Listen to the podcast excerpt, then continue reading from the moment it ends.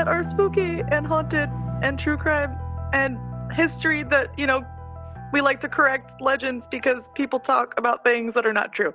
And we like to say, y'all, you're not right. We looked it up. Debunk. Amen. I think I'm more. I mean, I'm the I'm the Scully, right? Yeah, I'm Mulder. I'm totally you're you're definitely Mulder. I'm spooky Mulder. you're spooky. Spooky Mulder. It's so good. But uh, we're really excited today because we have a ghoul of honor today that's joining us for this episode. And that ghoul of honor is Ghost Daddy, Jake Rice himself. Hello, my lovely ladies of morbidity. Oh, we love that so much. Hello. Uh, we are really excited to have you on. So thank you for joining us. Thank you for having me. It's a pleasure. I know we're so excited. This is gonna be a fun episode. It Uh, We, we, we tend to get into shenanigans when it's the three of us together. It's a little dangerous. highly recommended episode is the uh, Undertakers. in- Oh, jeez. It's mostly us laughing the whole time, I think. But that's, I think, a good example of what happens when we all come together and talk about spooky stuff together. It's Yeah. Well, at least say- try not to talk over each other too much.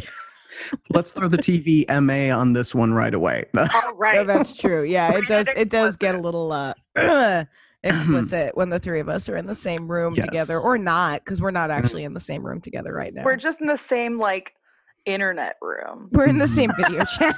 yeah, it works. We can see each other. It works Yeah. out. Mhm. But we know Jake and I mean Kim and I know each other through our ghost hunting group called AGHOST, Mhm. and that's how we know Jake too. And we've all become super tight, tight because we love the spooky shit. Now I said I said shit. Sorry, but he's You broke. You broke the did it. seal, Gabby. You Broke the broke the seal. seal. I did Mm. it. I chopped. Oh. Rated E for explicit. Usually it's me dropping the swears. I mean, you know, I mean, I'm prone to an F bomb or six. you know, I think it'll be a great time. But we're really excited to have Jake on because he does our website and he's does. also uh, a little behind the scenes action for us. So we really appreciate all that you do, Ghost Daddy. Anything for my ladies. Yay! So we're really excited to see what he's bringing to the table. However, he actually likes to talk a little bit about his um, gadgets for those of you who don't know Ghost Daddy. Oh, he also has a website. Shout out to his website of ghostlyactivities.com. And uh, he has some really cool articles on there about ghost hunting, places he's visited. What else? Anything? I A write up book. all of our ghost. Oh yeah, I got three. he's he's He got has some a- books. He's I got published. books. He's published and everything. That's kind of weird to say. and I've been paid Published for it too. I'm Oh my God, he's the real Oh deal. God. Real so we can actually put in our in our episode notes like author Jacob Rice, author and ghost hunter, Author and Ghost Daddy. ghost parent, professional ghost professional ghost parent. I'm a true paranormal author. Oh Yeah. my gosh. we are so special to have him on. Oh my God. So, I mean, Jakey, what else have you been up to lately? You've been so busy. It it's been a very ghostly week. So last weekend I did an investigation at Thornewood Castle in Lakewood. So this is the Rose Red place, you know, if that from Oh, that yeah. Stephen King Stephen King. Mhm. Mhm. miniseries, what back in '95 or something like that. Something like Yeah. that, yeah. And we had evidence. Evidence. evidence, evidence, Evidence. evidence. And what was kind of weird though is the evidence actually happened in the apartments attached to the castle. Not much Oh. actually happened in the castle. Well, there were the doppelgangers. What? Oh. Excuse me? I know, right? Doppelgangers twice. Wait, was there a mirror? involved? Really? No, what had happened? Well, just let me cut to the chase because this is like some creepy shizzle that doesn't always happen. You just said Yeah, it's true. shizzle. I said shizzle. I am a child of the 90s. Thank you very much. I grew up Yeah. Dog and Dre and Death Row Records, All right, you do that, boo. as well as Seattle Grunge. So there's that. Anyway, Anywho, anywho. yes, but at Thornewood Castle, one time during the walkthrough and another time during the investigation. During the walkthrough, I was on the third floor June, who's the vice president of AGHOST, was on the second floor. Uh huh. She says, I walked right by her down the stairwell to go back to the Great Hall, which is, you know, that big cavernous area with the fireplace, if you know anything about the, the castle. Mhm. And she was wondering why I didn't respond to her when I walked by. I was Mm. in the third floor, opposite side from her, taking pictures of the red or the rose red room. Oh no then way. Later on in the night, we're in the billiards room or games room, whatever they call it, you know, pool table, creepy dolls, and ping pong table. And There's creepy dolls. they got the creepy. ping pong If you go out to ghostlyactivities.com, you can look at the ghost hunt and see Oh. pictures of the creepy dolls. we love a good reference. Thank you. Thank you. Plug. Actually, I didn't mean to plug, but what the hell No, was but we're Eh, plugging you plug, anyway. plug, plug, Let's plug. plug, plug.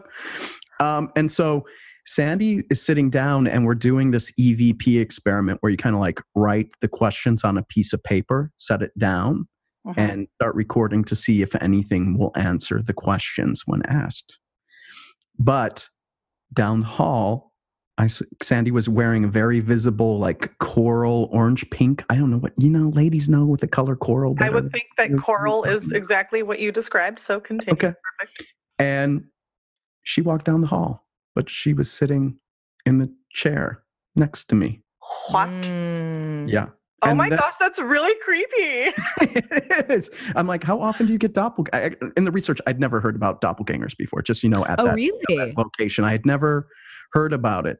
And then the other stuff is in the apartment, we did get two EVPs and phantom footsteps, which was really creepy because the apartment is closest to the lake where a little boy uh, drowned, and it sounds like Gage running down the stairs from Pet Cemeteries. Oh nope, nope, nope, nope, nope, nope, Uh, nope, nope, So that was that was Thornewood Castle. I would say we had some other things going on. Wow. Gosh, I Wow. want to go. I'm so Yeah. jealous. I want to and go. it, it was just weird. And I saw, you know, some shadow figures here and there. And just so you know, it, you know, go in the off season. No one was there. I was expecting a wedding or something. It's big on weddings. Yeah, There was no one there. We had the run of the place. Hmm. We could go anywhere we wanted. Take that's me. amazing. Let's have a field trip. I think we Okay, should have do a that. We field plan trip on, day. doing again. and and we should we should do an episode on it because we haven't done an episode on that location. I know. We could actually just get a room and record there. Guys, Jake just asked us to get a room And record. and record. and record. We could. We'll call Oh my it. gosh, what if we get EVPs on the recording? I know. We'll call it Ooh. Two Ghouls, One Mic. No, that sounds like another podcast. We're not doing that. Oh no, I wasn't no. thinking about that podcast. I know, but that's gross. But We're not doing that. Hard no. TV. Next. Anywho, anyway. I mean, I did a couple more ghost hunts. There was another spooked in Seattle. We did the Estes method all night long. It's all BS. Um, you know, that's where you put the headphones on. It goes through the frequencies. You're blindfolded. You see the stuff on kindred spirits all the time. But let me tell you, if you edit that, it will look really creepy with the answers to your questions. oh, I'm sure. All random bullshit. Don't get me wrong. But if you cut it just right, you'll think the demons from hell are speaking through your spirit box. Well, people think that anyway, so you don't have Good to point. cut it to Good do point. Yeah. I mean, the the demons from hell usually just speak through my cat. Or your uh, ghost doll. Oh no, Millie's Not much too doll. nice for that. Millie Millie's not really big on the uh she's not so much demons from hell. She mostly just turns my TV on late at night. Oh, She's a demon from hell that doesn't want you to sleep. Can she brew coffee too? Her and I are working on that. Mhm. she knocks stuff off my shelf sometimes like A cat? Okay. well but where I'm standing there and it's like the cat's on the shelf just smacking it off with her paw. But There's no cat. there's no cat. Mm. Mm. uh but no she's she's recently uh i need to like i would start her on instagram except really it's just her sitting there most of the time but recently she took a field That trip would with be- me Great. I kind of feel like that Instagram needs to exist. with it's just her sitting It's on my a shelf bunch of pictures of a doll sitting there. Uh no she took a field trip with me to to uh one of my residencies uh with my my students where we're putting on a play and uh the kids got really into the idea that i have a haunted doll and that i have a um well they love the whole ghost hunting thing in general they think it's really cool and uh and so i brought her in and they kept asking her to do things So like make her turn off the lights. Make her turn the water fountain on. I'm like, that's not Like that's not how it works. that's not how it works, kiddos. Also, ask nicely, maybe with a please. right? Those entitled little Little shits. Anyway, sorry, I little said it. shiznits. They're But- very sweet kids. They're a really good group. But yeah, no, I was trying to explain to them like that's not really how hauntings work. They are not on demand. It, it's not like pulling up your favorite movie on Netflix. Ghosts on Mhm. demand. Ghosts on demand. We got Surprised there's for not a show. there is a cat. There is an app for that. So, Ghost Daddy, what did you bring for us today? Well, today I have something extra special. I hope it's close to my heart. So, if you guys didn't know, um, my childhood was in Wisconsin. My adult life is in Chicago. Got out of the army, moved to Chicago State, went to college, all that good stuff. And I love the haunted history, the very dark haunted history of the Windy City.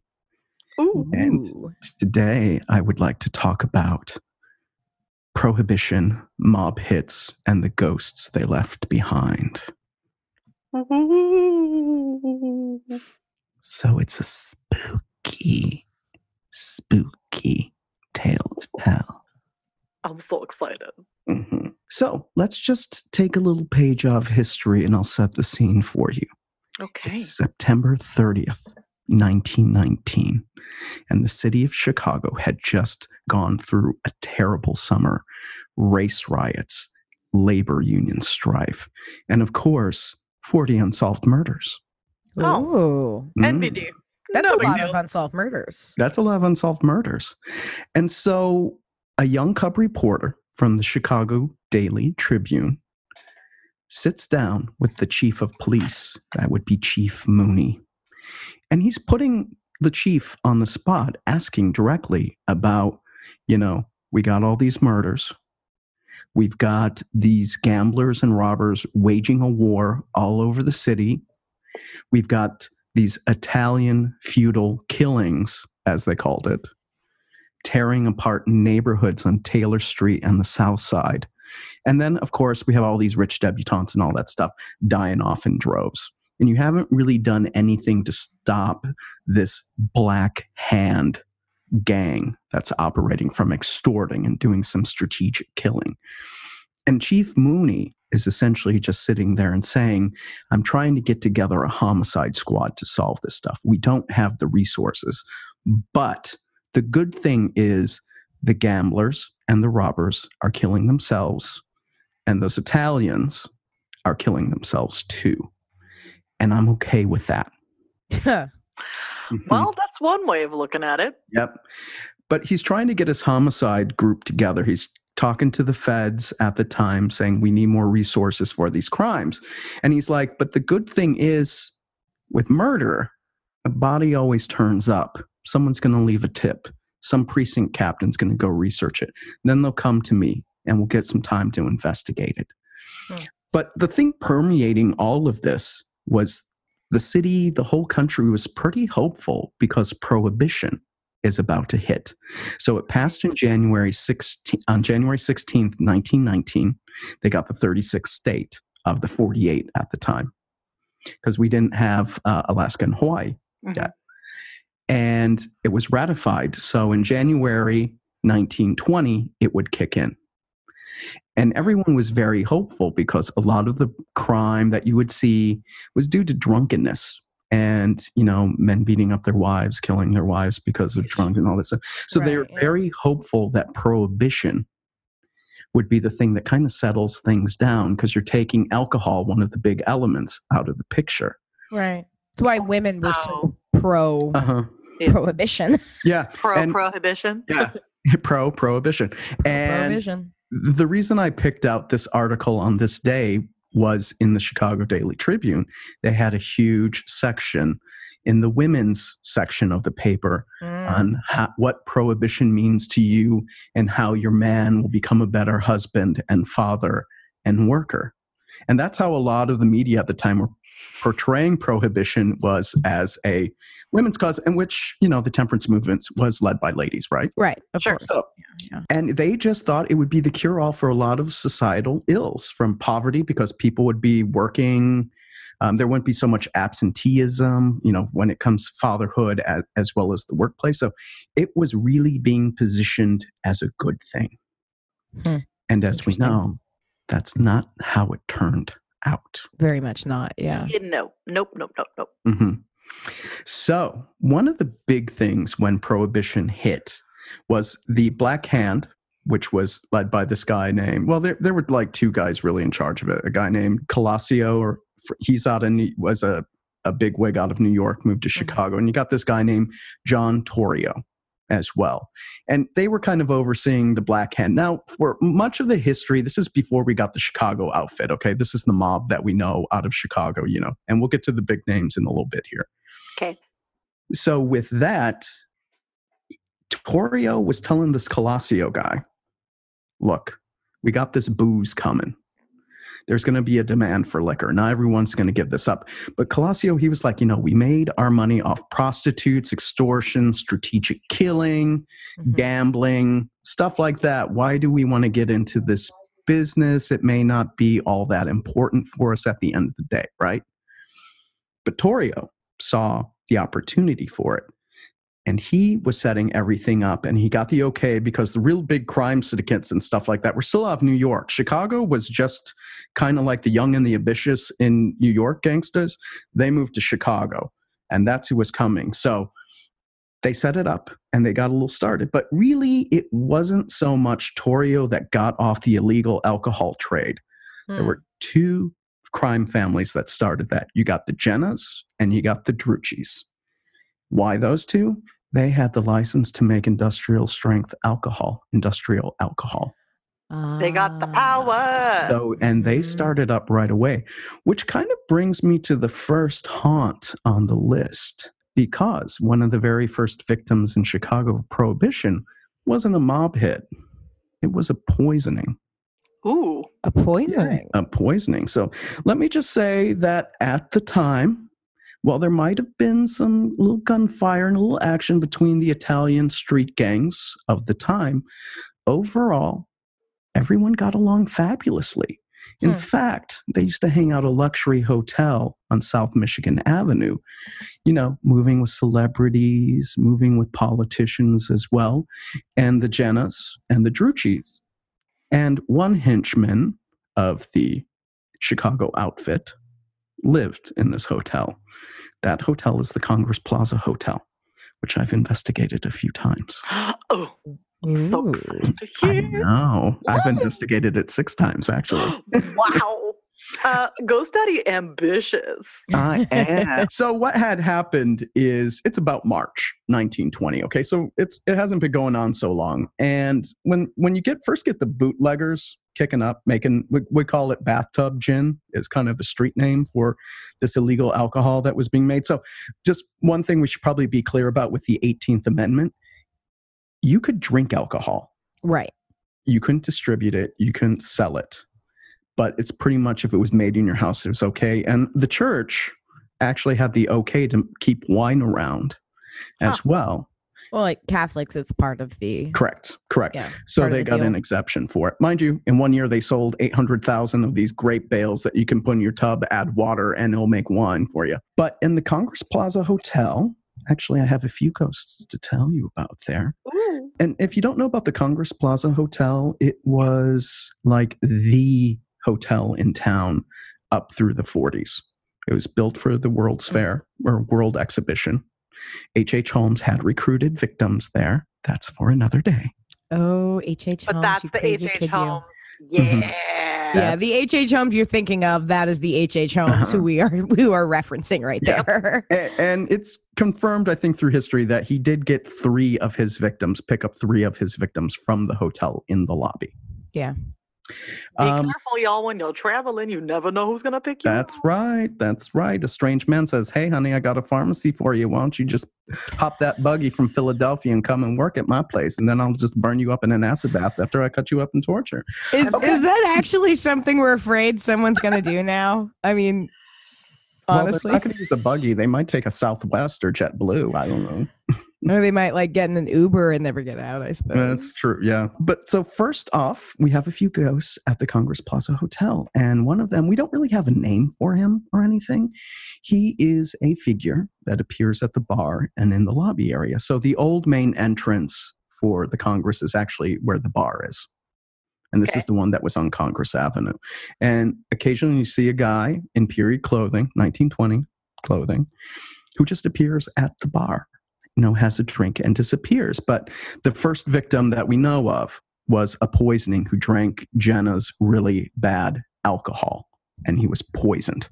deliberately uh, or accidentally because sometimes that would happen when you're Yeah, it making it- homemade ac- Yeah, it was completely accidental from what we know, but Right. he would be considered the very first. However, the guy, it turns out, well, this is all rumored because we're on the ghost story part of it, right? So, right. Okay, so you can find, Allegedly. allegedly, you can find the reference to alcohol poison deaths at Congress in the Tribune archives and stuff. If you go out to like newspapers.com, which is one of the sources I use for this, uh, you can find his death in 19, March 1920 for that one. But at the time, you could pretty much make this industrial alcohol, throw a bourbon, a gin on it. There's nothing, no one's going to stop you from doing that stuff. Right. And he got poisoned and he was dead. But like, and like I said, there could be other ulterior motives. Like there are partnerships. So we, we really don't know if he was truly an innocent victim or there was something else going on. Usually, when you're dealing with these mobsters, there was a reason behind everyone dying. Right. That makes sense. Okay. But we're, we're not really sure. Next up is the Florentine Service Hall hit. Oh. So it's about 1923. Again, this is allegedly, allegedly. And the Florentine Room is one of the big banquet halls in the Congress Plaza Hotel. And it was notorious for mobsters going there for dining, you know, having some meetings with the family and everything. Mhm. And one mobster got capped in the service hall and died. A single shot to the chest killed him. And nowadays, if you're going down this service hall on Wednesday in the early evening, you will hear a loud bang. Is it residual? It is residual. Just so, you know, I'll spoil it. The Congress is mainly residual hauntings. Oh, okay. Right. Yeah, But it's for a mainly- hotel, that's pretty, Normal, mm, right? I mean, common, I would say, if nothing Yeah. else. hmm And the thing is, the body was never really found. excuse me, where'd it go? Exactly. So, but we'll get to this in a little bit, right? Because it's it's mob time, right? We got bodies stacking up, and we'll talk about what happens with these bodies. But generally speaking, if you were killed in that that part of town, you either wound up in Lake Michigan in Chicago Harbor, which is about Navy Pier South. You know, if you're by the Bean or something like that, you go down the lake, you'll see the sailboats. That's a common harbor. Or you're going to end up in one of the branches of the Chicago River. So you're gonna be a little bit wet. You're going to, We got a lot of water in Chicago. There's a lot of water. Mhm. Go Mhm. for a swim. Not really. Maybe sink. Yep, yep, yep. Nowadays they close that part off. The Florentine room is only used for weddings or something like that. So usually, and that's on the weekend. There's not many people going down this hallway anymore. It hasn't been reported very often since then. But next up is we've got the door guy. We call him Fedora Guy. And there was a mob hit on Michigan Avenue right outside, and a guy got shot and killed. Um, so nowadays, you got someone in a fedora shows up, opens the door for you, and vanishes. Another residual. Door. Uh, Fedora. oh, so dumb. I know, oh, right? Lord. But occasionally they say you see the guy up on the mezzanine for the gold room. So if you're in the South Tower, take the escalator up, you're going to see this like me- all these mirrored columns with gold plating. that takes to Beautiful. the gold room, another big banquet hall. And he's just like hanging out in there. But pretty much as soon as you turn and say hi to him, he's gone. oh, interesting. And then we have Suite 800 in the North Tower. This Mm. is where the Chicago outfit had a henchman live. Now, we're not sure if it's like a Frank Nitti or a Tony Accardo. Um, that would have been two of the lieutenants for Capone. Mhm. I don't think it's him. I think it was another guy. I, I got to look up the last name, but uh, a John something or the other. He he wound up dead anyway. I mean, it's the mob. I mean, no big deal. Some guy I named John. We don't know his last name. He's Yeah. dead. Who cares? Yeah, I mean, really. and you know, y- you, anyone can rent this room. Just so you know, all the horrible rooms that you might hear about for the Congress Plaza Hotel. Side note, like room four four one has the Lady Phantom Spectre in it and stuff like oh, that. let's Oh go. wow. can still rent all of these rooms. They're all open to the public. But you, at that room specifically, there's a strong smell of cigar smoke, and you can smell it about 10 p.m. every night. That's another Yeah. one that pops up in a lot of hotels I find. Or Yeah. Mhm. uh, Arctic Club has that with. Oh, yeah. their- yeah. So another residual type haunting. This one a bit more consistent. But the, the other thing, when I heard that, I had to take it with a grain of salt because it's a really, really old hotel that had smoking for a very, very long time.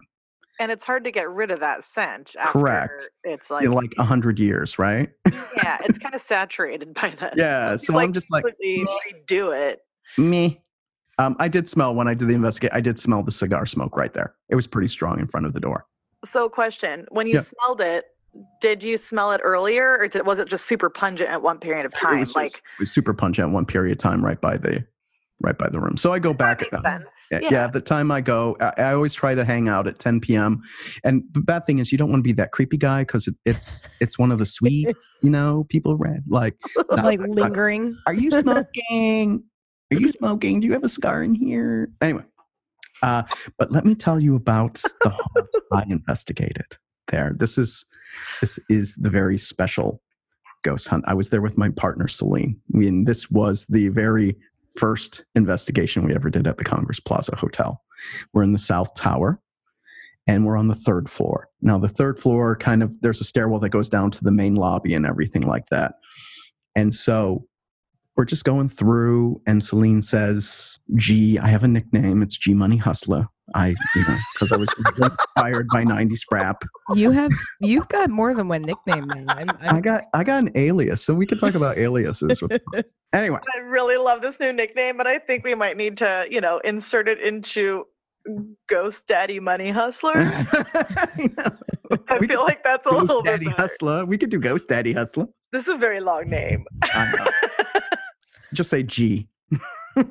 G. And so Celine says, you know, G, stop. She's like, I'm freezing. Mm. So I turn and I'm like, okay, let me snap some pictures because I got my infrared camera. Couldn't get anything to focus on it, on her. And I go up to her. I've got my mel meter. She is in this cone of cold. It's 15 degrees colder than the up, the ambient temperature. There's no vent above her. There's no breeze coming through from the outside. We were there in the winter. Uh, the way it works is it's like a double door that's going on there. So I'm like, okay, well, let's just do EVP. So my mel meter starts to act wonky with EMF, and we're asking the questions. And in the EVP, we're asking, well, what's your name? And we got the name James. Mm. Oh. And we're like, how, you know, you didn't hear it at the time, right? You play it back. Of course, yeah. yeah. And then we're like, what do you want? And it says, Daddy. Oh, he's talking about you. I know. I'm like, I'm not your daddy, kid. and then I asked, How old are you? And I got five. Oh. That's a lot of EVPs for one EVP Well, session. then, yeah, and then we got this weird, crazy static that came over the uh, the digital audio recorder we had, like a heavy white noise Huh. uh, kicked Hmm. in right after that. And whenever I find we got a lot of ghostly symptoms going on around us, a really heavy static would come over the uh, recorder. Now it wasn't a Zoom H1n; it was like a Sony, you know, the thirty dollar digital recorder that I Mhm. had. Um, but it happened two times that night as well. That's strange. Interesting. Yep. Actually, the second time was on the eighth floor, where by the suite I was telling you about with the henchman. It happened there too. as we Oh, were going around. interesting. hmm So I went back to the Chicago Daily Tribune archives, and in there, there's two there's two tales that it could be. There is a James, a little boy that was hit by a car out front of the hotel on Michigan Avenue, Mhm. And then eh, the kid was five. So it makes me think. Oh, so that him. that all lines up, which I have to say is is kind of impressive because a lot of times when you get EVPs, they don't always match with Correct. information that we with, have. Yeah, with history, yeah. Uh, the second one, which is the one I kind of like more, that probably fits more of the mob setting, is there's Right. a little boy named James Tennyson who was eight and was shot by an errant bullet Oh, and hit by an errant. But he was eight, and the voice said five, eight, five. Don't I get five nine? right. Uh, so you know, the for me, the errant bullet is the better. but Yeah. you know, if I get what sounds like a five and got hit, I would say it might be the. we- We don't really know. That's Yeah, true. yeah. Huh. So, anyway, that was my investigation at the Congress Plaza. I have investigated there six times. Usually I get good stuff. Uh, and if you go out to Ghostly, I've got the six part investigation that you can go through and see the different evidence that we had at the time That's awesome. as well. So that is the Congress Plaza Hotel. I tell you, Wow. it's like an Agatha Christie novel. The whole That's thing. amazing. Stockbrokers jumping to their deaths. You know, a few mob hits, mob, you know, mobsters hanging out. You've got socialites poisoning their spouses. It's just random acts of murder. Then my favorite is the story of the bellhop that got shot in the head by his wife because he was diddling the ladies at the Congress. It's all great. He He had it coming. had it He had coming. it coming. coming. He only had himself to to blame. blame. Yeah. So that is the Congress Plaza Hotel. Wow. That's a pretty cool hotel, and I kind of want to go there. I was gonna say, yeah, I've never, I've never actually been there, and now I feel like it's a necessity. I've never I- been to Chicago. I want to go. You've never been to Chicago? It's Yeah. fun. I haven't been in a real long time. Okay. We should field trip. Yeah, and I was gonna say, like, if you want to do, I tell everyone, it's like if you want to stay in that hotel because it's a massive hotel. Okay, two towers, twelve floors, eight hundred rooms, Dang. Oh, wow. Uh-huh. built for the World's Exhibition in 1893. You know, the Devil in the White City stuff. Yeah, Mhm. I have Uh, that book. I was just gonna say that book is about that hotel, isn't it? Uh huh. Yeah, it's Yeah. in there. It figures prominently.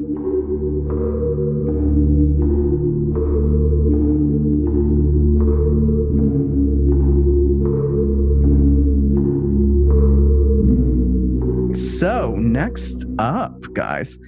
So, we're now at the point where Torrio, this is about 1921. Torrio has assembled all the Italian gangs as well as some of the Irish ones, and they've carved up the city into different territories. Now, what's really interesting about this is you didn't really have problems with the mobsters infringing on each other's turf. Like, this is your speakeasy, this is my speakeasy, this is my neighborhood. Even though the Italians were mainly south side and the Irish were mainly north side, you didn't really have a reason to fight except when you mess with the money. You mess with the business, Don't mess with the money. hmm the bullet's gonna fly. Okay. Ruh-roh. So, at the worst case, the worst time of the year was about 1928. There were about 63 different hits. So you got bodies piling up. You can't keep dumping them. I mean, it's a big city. There's witnesses. So, as I like to say, if you're a mobster with a trunk full of bodies, what are you gonna do? What you gonna do? That is that is a quandary. Mhm. I feel like that should be a song. What you gonna do when they Come, gotta come for you. hide some bodies Yeah. or or two? Full trunk, Correct. full trunk. so, you know, a lot of times there were witnesses now at the good dumping grounds in the city. Oh my god. I like that there's good dumping grounds. Like Good none of that grounds. crappy dumping grounds. None You of know, those like grade B yeah. I mean, dumping grounds. the, the tw- 20s was a booming time in our history, right? Yeah, for- for dumping bodies. 1929, right? Yeah, yeah, Booming for dumping bodies as well. as- But the, the city at the time, Chicago, was bigger than it is today. There were about 3.3 million inhabitants, and it still hadn't Oof. spread out to, like nowadays, Chicago pretty much fills up Cook County. That wasn't really the case back in the 20s and everything. Wow. and you know they didn't really have a good forest preserve system now you know Not really great park space or anything so you got to head out to the farmland You have to go out because that's where the woods are. That's where you got some ponds, you got some lakes. And one of those really good places to put a body was Bachelor's Grove Cemetery, which is southwest of downtown. Now, not many people realize this. So the area is called Midlothian. The road, the highway that goes by it is called Midlothian Turnpike. At they changed the route of that road um, at some point, I think in the 60s or 70s. And the old turnpike goes right, both of them actually, both roads, the old and the new one, go right around Bachelor's Grove Cemetery. And it's deep in woods, it's kind of swampy. But it used to be a quarry back before the 20s and it had a big old deep pit right next to the cemetery. And what was really interesting is the farmers out there, because at the time it was all farmland and everything, the farmers in the area never tried to pull up the forest around Bachelor's Grove Cemetery and Hmm. use it for farming because the soil was no good. I know this is sounding a little bit like Pet Sematary. I was gonna say, uh, Stephen King, are you there? I, I think he, this was not Native American land or anything, but and well, you know, everything was at one point. right? Everything was. But- It's it's all. It was all Native American. yeah, it's not known yeah. for it. And and Bachelor's Grove was really just uh, the f- local farmers. This was just the cemetery that they used, right? But- Wait, can I ask a question really Sure. quick? Why was it called Bachelor's um, Cemetery? Oh, Bachelor's Grove Cemetery because yeah. the former land, the farmer there was a bachelor. Oh, that's why. I'm like, Yeah. is it for a bunch of single men? No, Like- no, no. There's families out there. You actually have some plots and stuff like that. Got Yeah. it. Never mind. Go out there. Anywho, continue. I was just kidding. And and in the 20s, the pond wasn't there yet. It was just a hole in the ground. Hmm. So you can imagine oh, it's a good, you know, you're out in the woods, no one goes around there. The only time someone goes out there is to bury someone and they don't exactly go over to the big quarry part, Yeah, of it's it. true. you know? Because why would you? Why would you? Unless and you're gonna so- throw a body into it. I mean, I know why- We would, but yeah. yes, yes, yes. And so in about about 1929, 1930s, Cook County actually acquired the land uh, to turn into a forest preserve. And now it's Rubio Woods. But what they did when they acquired it, you just can't have this big hole in the ground, now can you? no, just fill it with some water. It, and it became a pond. A Are there still bodies at the bottom? so the you know, pond? let's talk about that because there's there's a couple some ghostly phenomena that happens there. One a bit residual, and the Oh, other one something a bit more extreme. Mm, I'm So- intrigued. Let's start tell with so, more. Bachelor's Grove itself has quite a few haunts, but if you want to go for more of the mob tie-in, you know, to be on theme, there's really two. Two Okay. things you want to look out for. The first one is the cars. So residual just talking about residual. The old turnpike, you know, if you're running booze back and forth between St. Louis and Chicago, it's not uncommon to take Midlothian Turnpike because it's off the beaten path. It's not one of the highways. It wasn't Highway 55 or anything like that. You know, and you can go through the farm country, probably wouldn't be detected.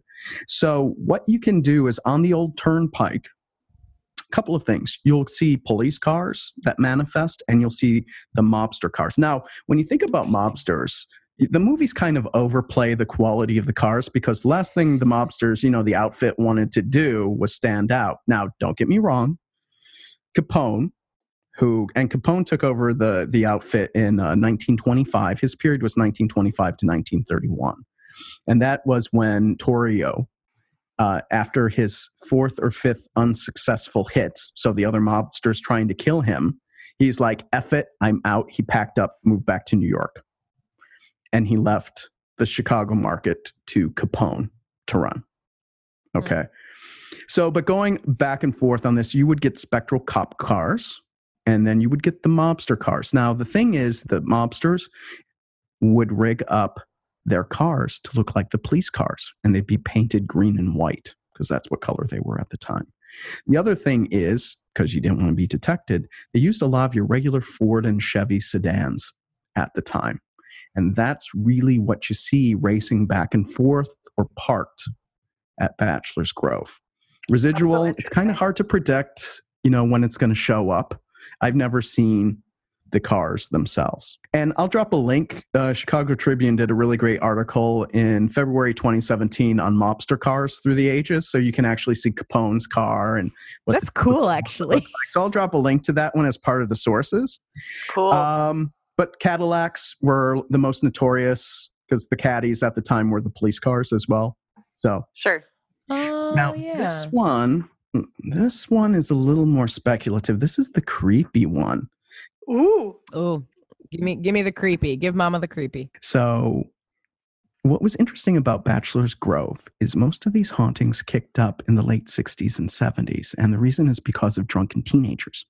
Oh. It's Uh, always about drunken. It's always because they vandalized and desecrated Bachelor's Mm. Grove Cemetery. So now you've got pissed off spirits. And the story goes this one's documented a couple places. It's about 1974. You've got two cops are driving down the new turnpike 143rd street when they slam on the brakes because their headlights ran across a large shadowy figure in the road Oh. some say it was Oh. about seven feet tall and it had two heads What? When the lights when they start got out of the car to see what was going on and it turned you could see the twisted faces of 20 people in its hunchback What? what? Mm-hmm. wait, hold this is the on. I have a monster of bachelor's grove Yeah. I have questions. Yeah, go there's for it. faces in the back. So there's like In a the back. hunchback and there's it's a, faces hun- in two it. heads a hunchback with like 20 faces i think it's probably closer to a dozen but you know rumor has it Are they ch- are they baby faces? Oh, Because that's creepy. 20 into someone's head. Oh my gosh. This is an audio platform. No one I wish I could have gotten a picture. and so the cops are like, WTF. It goes on across the road into Rubio Woods. It's been se- seen a few times since then. but the theory is they are the twisted, mangled remains of the mobsters. However, that area is also Wait. known for for people dumping babies and all that other stuff And that But part. how did they get mushed together into one monster? well, it's a monster that's been perturbed by drunken teenagers desecrating graves. I know, but how did it become the monster? I need to know the origin story. Oh, well, we do a podcast on monster theory. I guess we could do I that. mean, we could, but also, you know, um, I'm gonna pull a Kim and be Scully for a moment. You're speaking my Scully.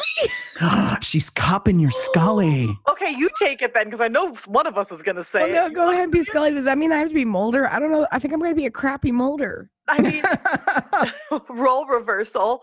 Uh, well, but seriously though, like, what would we debunk that as? Like, a lot of people will say things like the Jersey Devil was like a really big owl. or I mean, you're getting you know into what I like cryptozoology too. Yeah. Like Yeah. you're you're getting into a combination of supernatural forces, but also cryptozoology. Well, so everyone thinks of this pretty much as just an apparition, and it's Right. multiple apparitions from the people that were dumped in the pond. Now, it's probably not all mobsters. Like I said, the whole Hashtag area not is all known mobsters. for- is known for dumping babies. Deformed babies got dumped there too over the years. Mm, right, right. and right, some right. people say it's actually a farmer that his horse dragged him into the swampy area and they both drowned and everything like that. So there's It's a just- horse involved now too. Yeah, well, if you go with the farmer side of the house, so that like I'm chalking this one up to total urban legend, but it is creepy AF. Uh, Wow. Yeah, Are there any pictures of that anywhere? you know, I was asking about that and looking, and the thing hasn't been seen since like the 1990s. As far as I know, there are no pictures. I went trying to find it online. You'll find some like shadowy type stuff, you know, when you do the image search across the web. But I've got the books. This one came out of Haunted Bachelor's Grove, Ursula Bielski. She's one of the big tour guides, um, as well as one of the experts. That is wild. I think Mhm. that's my favorite one so far. Well, so the next history bit is my favorite part of it, but it's now 1927. And the speakeasies and the crime, it's all pretty well established in Chicago now. You got the profits coming in. And there's this one place that's Capone's favorite, and it's run by one of his lieutenants, Frank McGurn is his name. Now, Frank McGurn, like, let's talk about an alias, okay? You're right. But he's Chicago outfit. How can he be McGurn? His real name's Vincenzo Demora. He goes by the name Vincenzo. Vincenzo. He goes by the name Frank ex-boyfriend. or Jack McGurn. Jack McGurn is his name. And so what's going on now is you want your patrons to come back, right? It's all about repeat customers, all that good stuff. Yeah, don't kill him. Yeah. And there became another battle, another little war that you don't really hear about as much. It was a battle for talent, as in entertainment talent, musicians, singers, and comedians. Oh. Hmm. hmm This one you don't really hear about as much, but this is very much a true story. And it deals with Joe Lewis, who was a cabaret singer, lovely voice, well known across the country. Frank Sinatra played him in a movie later on. Oh, wow. That's cool. Yeah. Hmm. And Frank, also Capone, wanted to make him an exclusive at his club. That is the Green Mill Lounge in Uptown at the corner of Broadway and Lawrence, not far from the L stop. They offered him a contract to for exclusivity just to perform at that one club. And Joe, you know, not a big fan of the mob, good paying gig, he decided not to take up the contract. And Jack was very upset. So, down at the Commonwealth Hotel where Joe was staying, three enforcers showed up. They knock on the door and they ask him, of course, to think about the exclusive offer. And Joe's just pretty much, he's like, no offense, guys, I like you all and every, I'm paraphrasing here. And, and he's like, you know, I got a better offer at an Irish Northside gang speakeasy. So Jack cut his tongue and slit his throat ear to ear. Oh. hotel. Oh, that Joe lived. Oh no! Joe lived. Oh my god! Uh huh. And Capone was really put off by this. He liked Joe. He had a lovely voice and everything like that. Past tense. I called this section, "Hey, buddy, can you spare a larynx?" Um, I know. Should that be the title of this episode? oh. So, but Capone gave him ten thousand bucks, which is the equivalent to about one hundred fifty thousand dollars. Joe, you know, it took him a few years to learn how to talk again. He could never sing again. He shifted to becoming a comedian after this, and he actually uh, was the first artist to release on Reprise Records back in the oh, day. But you know, he could never sing again. But the Green Mill is known as one of the best speakeasies in all of Chicago. Is it haunted by his tongue? It is not. What the Green Mill is really known for, it is the tunnels underneath the Green Mill that you want to know because it, there they connected up to the other underground network and stuff, and a lot of Canadian whiskey and gin would be brought through these tunnels. But, you know, occasionally some mobsters just wanted to skim a little, you know, a case here and there. So three or four people got popped in the tunnels below it. And so now we have some ghosts there. Really, what you hear is, you know, you'll hear things moving around. Just so you know, you can't go down to the tunnels nowadays. So we can only count on the stories that are coming out of out of the bartenders at the Green Mill, which is still active, by the way. Everyone loves it, and they're known for their poetry slams. You get phantom gunshots. Oh yes, lovely ladies of the evening would be in the tunnels as well. And you'll hear some giggling and stuff like that. But really, the big thing that you'll see is upstairs in the main lounge when the bartenders open up. You know, you've heard about the Merchant's Cafe where you got to put the cocktail out. Mhm. As the bartenders are prepping for the day, you'll hear the plunking of the piano. There's still a piano on the stage. Uh, no one's there. And then at the end of the bar, in one of the empty seats, you'll see a freshly made cocktail waiting for you. Made What? Uh-huh. I appreciate the service. I do. Anyway, but the Green Mill, everything's positive at the Green Mill, you know, even though it had that horrible stuff underneath of it. And I'm down with a ghost that's going to make me like a Moscow mule. I'm totally down with that. Oh, totally. Mhm. I appreciate that. In fact, hmm So our next up is one of the more well-known incidents, and it is actually the part thing that brought Capone down eventually, or it was his Uh-oh. decline. So Capone had it in for Bugs Moran. Bugs Moran ran the Irish Northside gangs And the Irish were really pretty aggressive against the Italian mobsters. And like you'll he, like you know Capone and his henchmen were no joke, right? Like Mhm. like killing was not a thing. The Irish mobsters would go out of their way to try to take out the other crime family leaders. So, September 14th, 1929, seven men are in a garage waiting for the Purple Gang from Detroit's shipment of alcohol to come in, collect the bounty, and move it to some different speakeasies in the city. When in walks two police officers and two well dressed gentlemen. These seven gentlemen are lined up against the wall in the SMC Cartage warehouse, and they are mowed down by two Tommy guns and shotgun blasts. You would know this as the St. Valentine's Day Massacre. Oh, Right. So it happened at 10:30 in the morning as well. Now, what set off the hit was you have the Italians see the Irish mobsters coming in because they were going to steal the bounty. It was actually one of the guys looks like Bugs Moran. So Hmm. the Italian you know, calls in like the hits a go. Turns out Bugs, what got up late, was on his way, saw the police car out, the police car out front. Like I said, the mob would paint up their cars. The Chicago outfit would paint up their cars to look like the police cars, right? And so Bugs is told, "Hey, go back, don't go in." And he went over to a coffee shop nearby. Then the hit happened. The seven guys were mowed down. One of them, his last name's Gusenberg. He survived it for three hours. Wouldn't didn't make a peep. Oh. Didn't say who killed them at all. One guy was pretty well. I mean, he was the mob mechanic. His name's John May. That's kind of the thing that kind of pissed people off. Was more of an innocent person because it's pretty much if you're a mobster, you can kill who you want. Just make sure you only kill mobsters. Right. Okay, so he's an associate. Luckily, the dog Highball, the German Shepherd, did survive without a scratch. oh, Well, That's that's good. yay! But this is this is what put the country in an uproar. This is what got Eliot Ness involved. The feds approved trying to take down the Chicago mob at the time after the St. Valentine's Day massacre. It was a BFD. But nowadays, just telling you about what's going on, the warehouse was torn down in 1967 and sold off to a Canadian millionaire or billionaire or something like that. But a lot of the bricks have now found their way to the Mob Museum in Vegas. So if you want to go see the wall where the shooting went and see the pock marks in it and everything like that, you can go out to Vegas. The warehouse got torn down in 1967. What went up? The Margaret Day Blake Apartments for Senior Living Oh no! went up in the spot. It's the 2100 block of North Clark. Anyone can go there. It's they got a fence up and everything like that.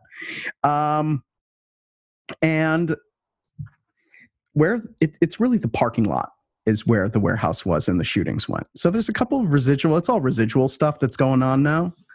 Um, what you can do is so these are the reports. German shepherds and other dogs go batshit crazy when they go by it you can still hear the phantom sounds of the Tommy guns firing, or as we like to say, the Chicago typewriter. When it snows, you can see indentations of the bodies in it. What? Mm-hmm. Wow.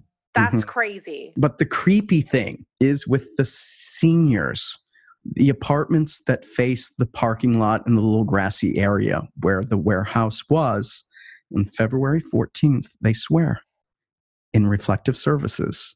So, mirrors, you know, glass, whatever's doing the reflection, you'll see a man in a fedora and pen, pinstripe suit staring back at you. What? Mm-hmm. Wait, so there's also the theory that people who are close to death Yeah.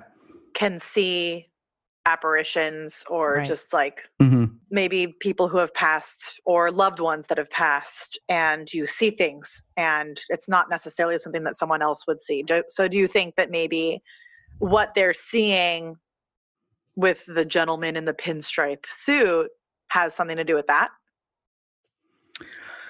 That could be the case. Um, the one thing is, it's it's an anniversary ghost, so Oh. it's February fourteenth. It's Valentine's Day that you'll see. And it's only during the day because the hit happened during the day. And that's the whole thing with a lot of the mob hits. It's very much residual nature. Like the only, out of all of these, and I've been to a lot of these places, um, well, you can't go into the senior knock, knock, knock. Hey, Betty Sue, can I see your mirror thing? No, that, that, that doesn't happen. That's weird. But yeah, that's weird. but, uh, you know, a lot of the stuff with this is residual in in nature. I mean, I, it makes perfect sense because it's an abrupt, you know, you're being it's like you're flash infusing the area with your essence, right? Because Yeah. you're being murdered right then and she said. there, you know? Yeah, sure. Fair enough, right? uh, which kind of brings me to the end of the tale with when Oh. it comes to the hauntings. And this deals with what happened to everyone. Oh, what did happen to everyone? So some died violently, some died not so violently, some died by their own hand.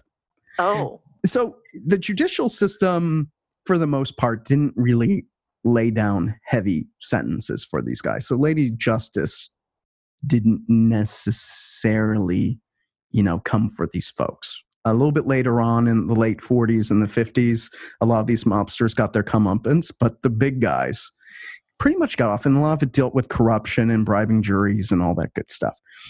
But what's really interesting is the really big ones are all buried in the same cemetery from Hmm. Irish mobsters to Italian mobsters. like in the same sections or are they Same separated? sections. No, same. Like you've got the big Capone section, uh, and it is Mar- Mount Carmel Cemetery, the big Italian Catholic cemetery in Hillside, Illinois. It's just to the west of the city.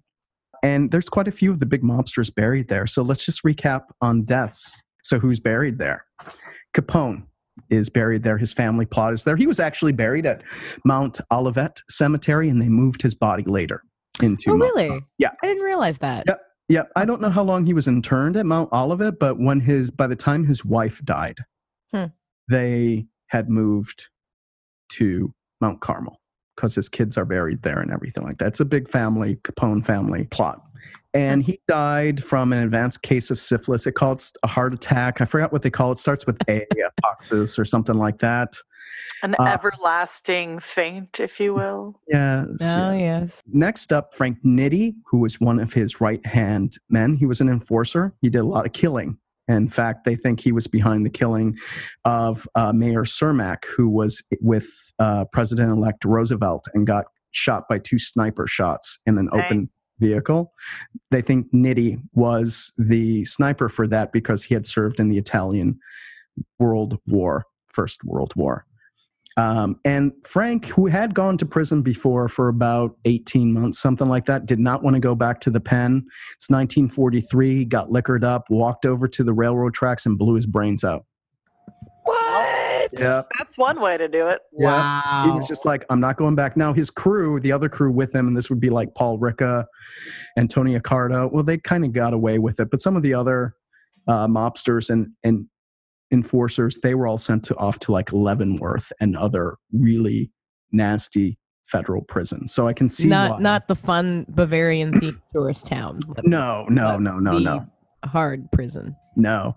You got uh, Dean O'Banion. He was the guy that was the chief rival to Capone. He was shot uh, and killed in his floral shop in 1925. This is one of the killings that really set off the Chicago mob wars, by the way. He's buried there.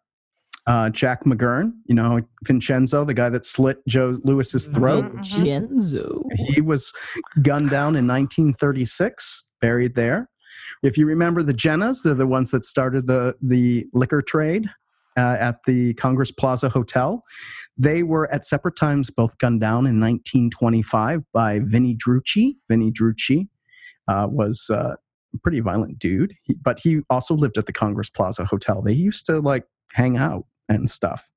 Speaking of Vinnie, gunned down by the police in 1927 in the back of the police cruiser. Huh. Wait, in the back of the police cruiser? Yeah, the guy, and he, I think he became a chief of police too. His last name's Healy. Uh, Mhm. very angry cop. Mm. uh, he's very angry with Vinny. Uh, and he wound up shot in his abdomen, leg, and one other spot, but bled out in the back of the car. Hmm. Uh, Bugs Moran Yikes. replaced Vinny. So Vinny was the crime lord before him. And just so you know, uh, if you're worried, thinking about Bugs, Bugs is not buried there. He's buried in another Catholic cemetery in the area. Bugs lived to a nice age of 63, died of lung cancer in the pen. The other big crime lord at the time is Hymie Weiss. He's actually Polish American and he was leading up the North Side Irish mob for a couple of years. He was, this is pretty famous, uh, he was shot by Capone's hitmen outside of Holy Name Cathedral. So you can see the bullet marks in this big church that's at Superior and State. I used to walk by it all the time from where I worked. You can see the bullet holes still in it, but they're all buried in Mount Carmel Cemetery all together. Isn't that interesting?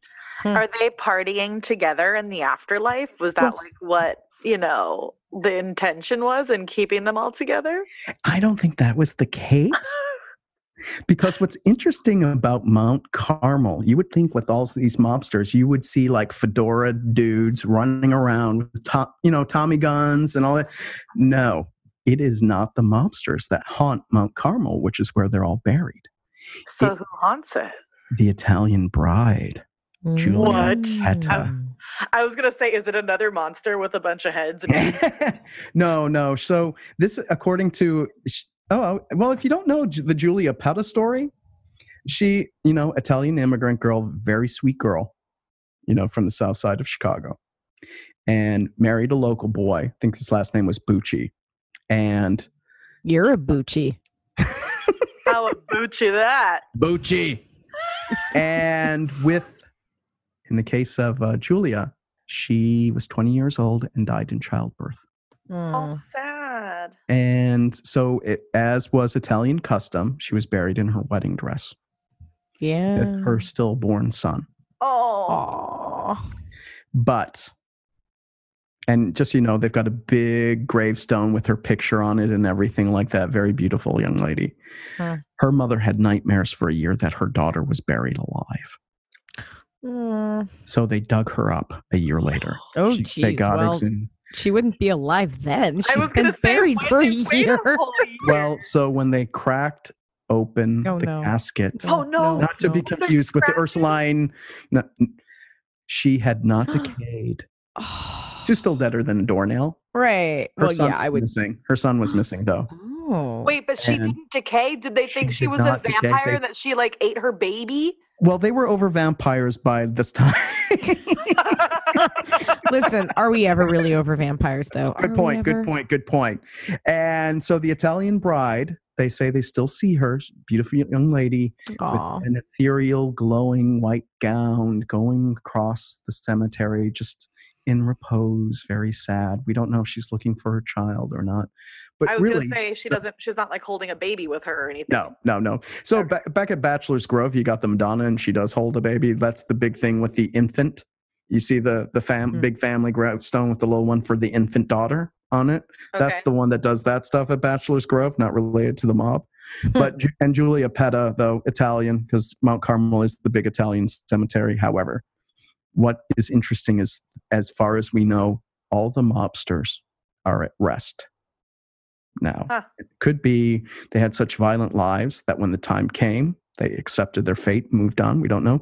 But when you talk about all of these haunts, rarely do you actually get and all the mob hits and, and famous areas where they lived, you don't really see mobsters anymore. It's interesting because I remember, and this is going to be really vague because I have a horrible memory. I remember seeing an episode of Kim's favorite show. Um, Uh, it's called Mhm. Ghost Adventures. And Mhm. there it was an episode about a jail. I don't remember which jail it was, so I'm going to be no help to you right now. But it was a jail where Al Capone was imprisoned. so Alcatraz or Eastern States? I think it was Eastern State. I don't think it was Alcatraz. Okay. But they had a specific room just for him, and apparently he uh, still haunts it. And so they kept trying to like talk to him, and like you know Mhm. how that show goes. That's the only thing I've ever Mhm. heard about Al, Al Capone haunting anything or anyone who was in the mob. with Eastern State. He went to Philadelphia, brandished a firearm, got thrown in the jail, got arrested. They put him in Eastern State. He was only there for a few months. And what he had in Eastern State, like he paid 20,000 bucks to the warden or the guard or whoever to keep him safe. And he walked out when he was done. So the whole Eastern State thing is kind of BS from a historic standpoint. Alcatraz, though, he did spend some time in solitary, and it was pretty rough on him there. So my little wrap up, though, is about I call it the hangover, what we got from prohibition. And we got the modern penal state developed at this time because of all the laws that they passed and the coordination of federal police forces and, you know, minimum mandatory type sentences, all that stuff. That all developed 1929 on because of prohibition. Worker absenteeism dropped 70% during this time. So you had a lot more workers making money, which helped the economy. Hmm. Uh, it was a time of integration in American society because with the jazz musicians, mainly African Americans, working in the speakeasies, and women join because usually women in the saloon, right, were ladies of the night, soiled mm-hmm. doves and stuff. That wasn't the case here. It would be the mop malls, it would be the wives, uh, you know, of the patrons coming. So now you have women with men in the same, you know, environment, and it was perfectly accepted. So that would be a good thing. Uh, jazz music flourished, spread across the country because that was one of the main things that would get people coming into the speakeasies was the entertainment, mm-hmm. and that allowed for each city also because it was still kind of insulated, I guess you can call it. From like you went to St. Louis, it developed its own scene. Chicago developed its own scene. New York developed its own scene. So jazz got a lot of variety and flourished during this time.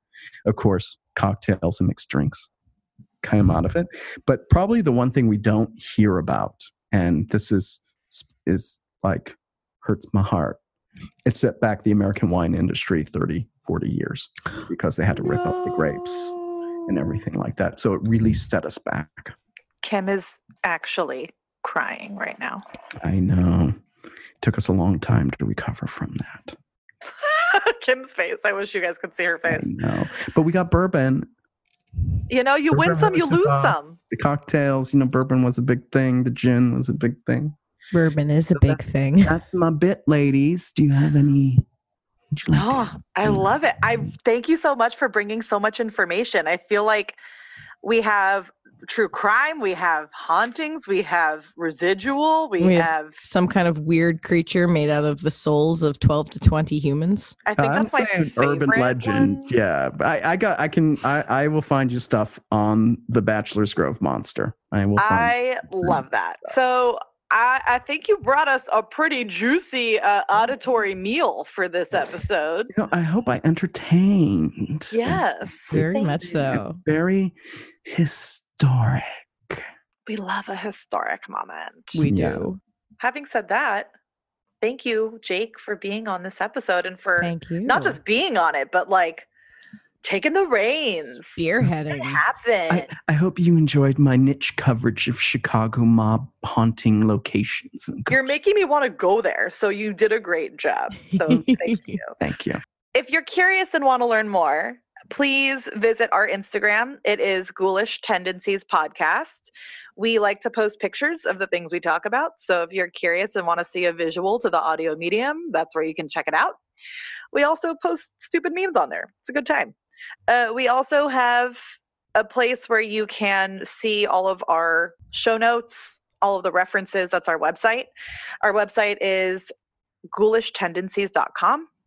You can also email us if you have a ghost story. Our email is Gabi, G A B I, at ghoulishteNdencies.com. You can also message us on our Instagram if you have a story that you would like us to read. We also have Patreon now.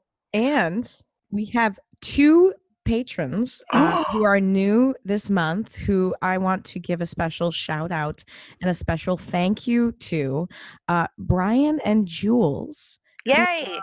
our first two patrons, and we so much appreciate it. Thank you so much. And you're going to be getting some cool postcards in the mail as we go to some spooky locations. So check your mailbox because you'll be getting some postcards. And if you want to be in on that postcard Patreon action, and mm-hmm. potentially other cool things too. And potentially other cool things. You can support us on Patreon. You can find us. We are there as Ghoulish Tendencies Podcast. Check it out. If you like this podcast, if you listen to this podcast regularly and want to help us pay for things like web hosting and all the other random things that go into trying to produce a podcast, then help us out. Throw us a couple bucks. We appreciate it. Help it. us help you. If you want more content, we can provide more, but you got to help us out too. Thank you. So there's that. Um, thank you, Kim. We also have uh, a new review from Shannon. Shannon gave us a review on Apple Oh. Podcasts, and it was so lovely. Thank you so much, Shannon. Literally said these are the things that we need. That I need to have to listen to for a podcast, and they hit all the things. So we really appreciate that review. It really made my my day. I know it made Kim's day. So if you guys like what we do, if you like what you're listening to, please go to Apple Podcasts and give us a review, rate us, follow us. Uh, we actually have a lot of subscribers now compared to what we used to have. So continue to do that. Tell your friends. I feel like this is the best way to share about podcasts is to just tell your friends what you listen to and share the knowledge and the love. Going on a road trip, great time to listen and get caught up. And you know, we like to interact with you guys too. So if you wanted Yeah. to give us a recommendation on a topic or just talk to us, always message us. So we are totally open. So thank you so much for listening. And having said that, Stay spooky. spooky.